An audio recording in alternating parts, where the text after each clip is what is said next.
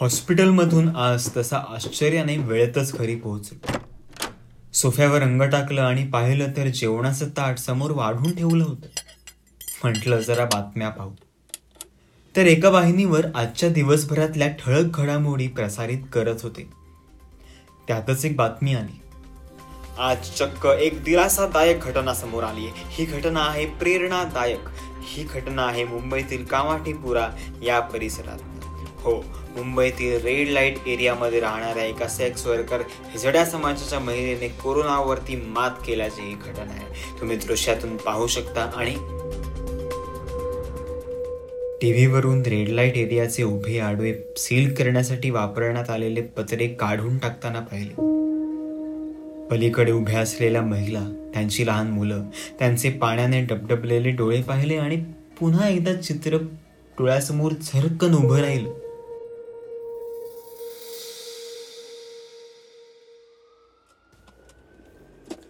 अच्छा हुआ आज के दिन आप खुद ही आए। नहीं वैसे इतने दिनों से मैंने खुद जज की थी, पर आज आखिरी दिन। और जो गवर्नमेंट के आदमी आते थे, वो बाहर रहकर ही पूछते थे, किसी को खांसी, सर्दी, जुकाम तो नहीं ना, और बाहर से ही निकल जाते थे। कासिफने मला ॲम्ब्युलन्समधनं जाताना सांगितलं। "अ- अरे हो, आणि नेमकं त्याचं एका कर्मचाऱ्यालाही लागण झाल्या असल्या कारणाने सगळीच पंचायत होऊन बसली आहे बघ. तर आज म्हटलं मी स्वतःच येतो. बाय द आपण जिथे जातोय तिथे कोणाला झालाय कोरोना हाँ वहाँ पर इलाबाई करके है लगभग पचास साल के. वही उम्र से सबसे बड़े होंगे वहाँ पर. अ, वो इलाबाई के अंडर कुछ दस बारह हिजड़े काम करते हैं. उन्हीं के भाषा में बोला जाए तो वो इलाबाई उनकी गुरु और वो दस बारह उनके चेले. बस उन्हीं को हुआ है कोरोना. कासिफने सांगितलं. कासिफ. कासिफ शेख माझा मेडिकल कॉलेजपासूनचा मित्र.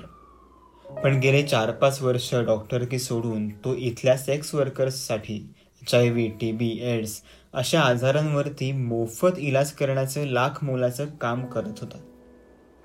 तो हे सगळं सांगत होता आणि तेवढ्यात आम्ही तिथवर येऊनही पोहोचलो. आमच्यासोबत ॲम्ब्युलन्समधून दोन वॉर्ड बॉयज सुद्धा होते. त्यांना तिथेच थांबवून आम्ही उतरलो. पाहिलं तर रेड लाइट एरियाच्या त्या चाळीबाहेर सारे उंच पत्रे आडवे टाकून तो एरिया पूर्णपणे सील करण्यात आला होता. आम्ही कसे बसे पत्रे ओलांडून आत शिरलो. पाहिलं तर भर रस्त्यातच दोन महिला शिव्या हसडत एकमेकींच्या झिंजा उपटत होते. कचऱ्याच्या मोठ्या ढिगाच्या शेजारून एक बारीक बोळकांडी होती. आम्ही तिथूनच आत शिरलो. दोन्ही खांदे दोन्ही भिंतींना लागतील एवढी बारीक ती बोळकांडी. भर वाटेत असंख्य सिगरेटीची थोटकं पडलेली तंबाखूची पाकिटं. तिथे दर दोन पावलांनी चढून कुजलेले दरवाजे होते.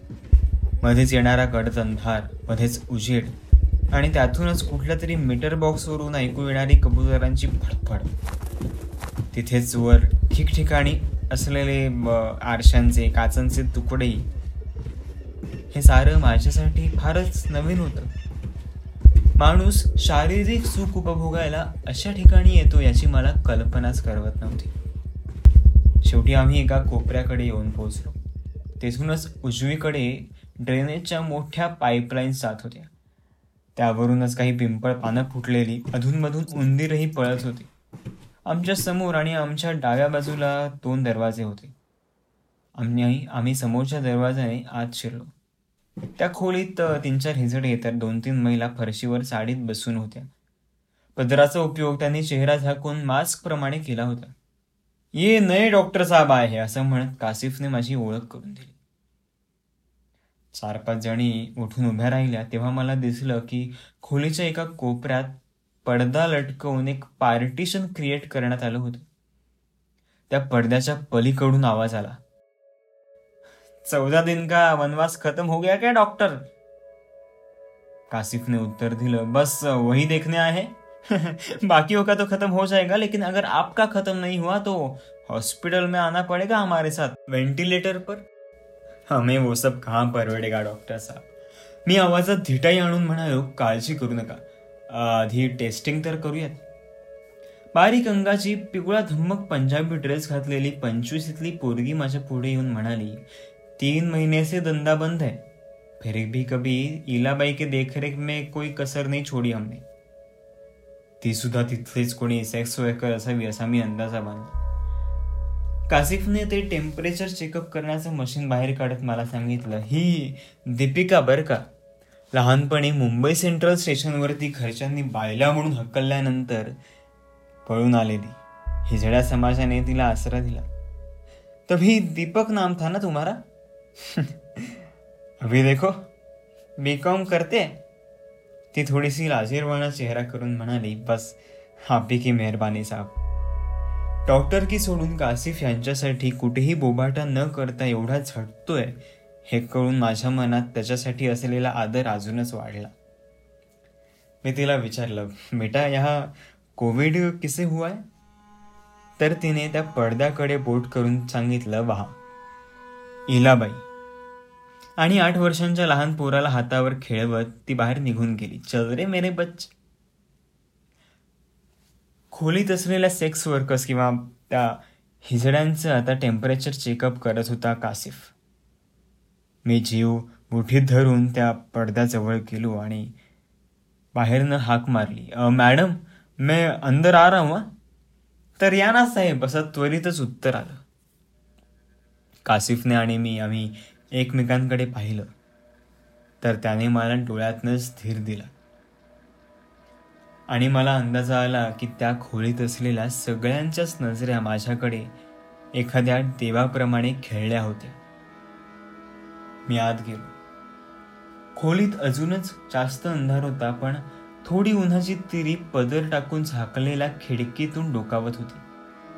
त्या खोलीत व्हेंटिलेशन नावाचा काहीच मार्ग नव्हता. फक्त एक खाट होती. त्याच्या बेडशीटवर असंख्य रक्ताच्या आणि उलटीचे डाग होते. त्यावर घरघर आवाज करणारा लहान आकाराचा पंखा. हिलाबाई त्या खाटीवर भिंतीला टेकून बसलेल्या होत्या. त्यांनी सुद्धा त्यांचा चेहरा ड्रेसच्या दुपट्ट्याने झाकलेला. मी घामाघूम होऊन पीपी किटमध्ये समोर उभा असतानाही सुपारीशी आणि खलबत्त्याबरोबर काही खेळत त्या म्हणाल्या काय सांगू साहेब एवढे दिवस झाले पोरींनी बाहेर पडून पण नाही दिलं मला. आता मात्र वेळ लागायची पाळी आली. टेस्टिंग फायनल करूयात का? एवढंच काय ते माझ्या तोंडून अस्पष्ट शब्द फुटले. सलायवाचे सॅम्पल्स घेण्यासाठी मी कामाला लागलो. मी त्यांना समजावलं बाई ही जी पाईप ट्यूबसारखी ही दिसणारी पाईप आहे ना ती मी तुमच्या जिभेच्या शेवटच्या भागावर काही सेकंद धरून ठेवेन. मग संपेलच टेस्ट तुम्ही काळजी करू नका आणि घाबरून तर अजिबात जाऊ नका. चालेल ना साहेब असं त्या म्हणाल्या. त्यांनी चेहऱ्याचा दुपट्टा काढला. तेव्हा कळलं अनुवटीपासून कानाच्या कोपऱ्यापर्यंत अर्धा चेहरा जळालेला होता. औषधासारखं पुरवून पुरवून डोक्यावर गळत असलेल्या केसांवर तेल थापून ठेवलेलं. अंगात चोरटा ताप येत असलेल्या आणि तशा स्थितीमध्ये पत्र्याच्या तापलेल्या छपराखाली उष्णतेने कळवळत इलाबाई दुपट्टा सरकवून पुढे बसल्या. क्षणभर मी त्यांच्याकडे पाहतच राहिलो. करायची का टेस्ट? असं त्यांनी मला उलट विचारल्यानंतर मी पुढे झालो. त्यानंतर काचकूच न करता त्यांनी मला सगळे छान सॅम्पल्स घेऊन दिले. मी बॉक्समध्ये ठेवले. त्यांनी मला लगेच विचारलं काय मग? गेला ना कोरोना? मला तेव्हा काय बोलायचं कळलं नाही. मी फक्त विचारलं ही चेहऱ्यावरची जखम? साहेब ॲसिड अटॅकची आहे. ते जाऊ दे तुम्ही माझ्या प्रश्नाचं उत्तर द्या. मी त्यांना बाहेर येण्याचा इशारा केला. त्या तातडीने उठल्या. आम्ही पडदा उलांडून बाहेर येताच अचानक वातावरणात बदल झाला. या हल्ला देखा बोली थिना मी असं म्हणत साऱ्या जणींनी त्यांच्यापाशी घोळका केला. मी त्यांना थांबवत म्हणालो हे बघा अजून मला काहीच सांगता येणार नाही. टेस्ट केली आहे पण त्याचे रिझल्ट लॅबमध्ये टेस्टिंग झाल्यानंतरच कळतील. दोन नाचत असलेल्या मुलीसुद्धा घाबरून माझ्या बोलणं ऐकत राहिल्या. पण हे एक चांगलं आहे की बाकी सगळ्यांचं टेम्परेचर अगदी नॉर्मल आहे. कासिफने वातावरण हलकं करत ही बातमी दिली. बाहेरून चार पाच महिला ऐकत होत्या.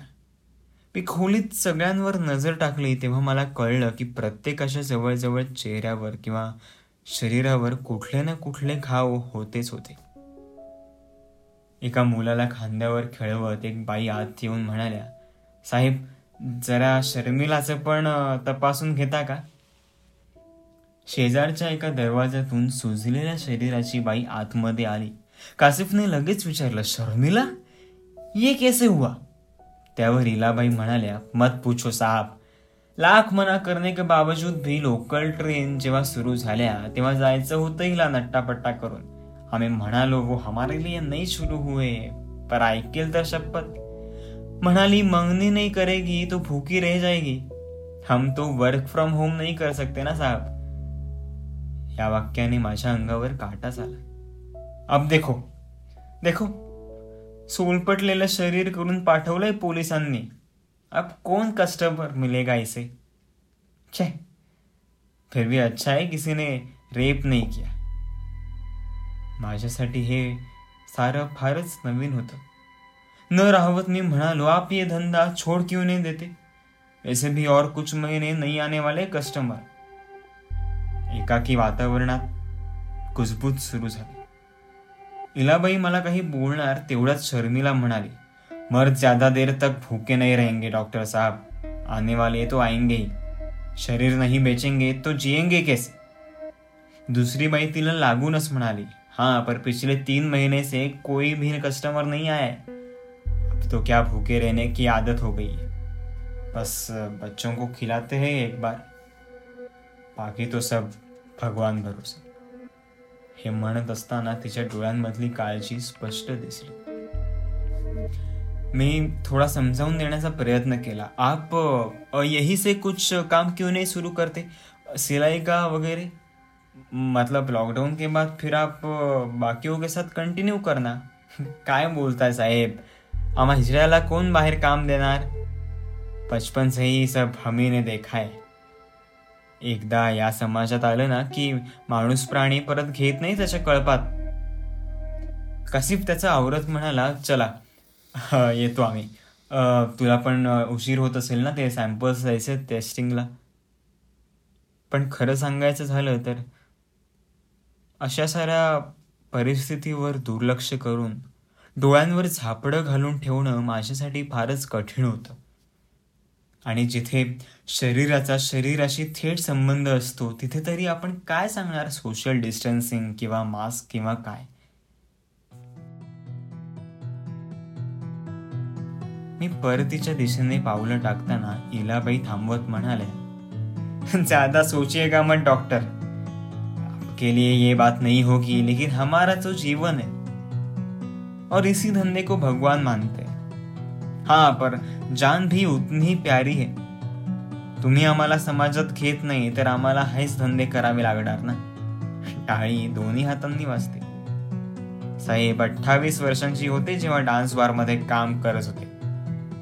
एकदा चार टवाळक्यांनी ऍसिड फेकून चेहऱ्याचा नकाशा बदलला तेव्हा पार रस्त्यावर आले.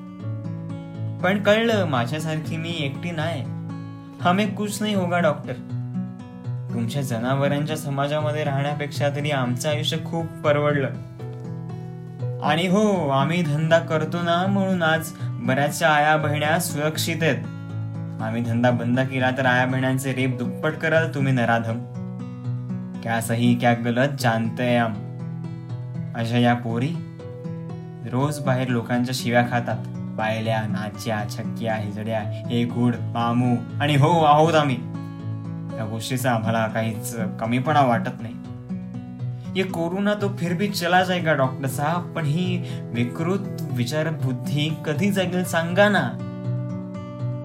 शरीर बेचते, लेकिन जान भी सबसे प्यारी है। जेव्हा सगळं सुरू होईल ना कस्टमरला सॅनिटायझर के बगैर हाथ नहीं लगाने देंगे, और हाथ लगाएँगे भी नहीं। लेकिन हम हम हिम्मत नहीं हारेंगे। हिजड़े के शरीर ने बहुत कुछ देखा रहता है, डॉक्टर। खूप काही पाहिलंय।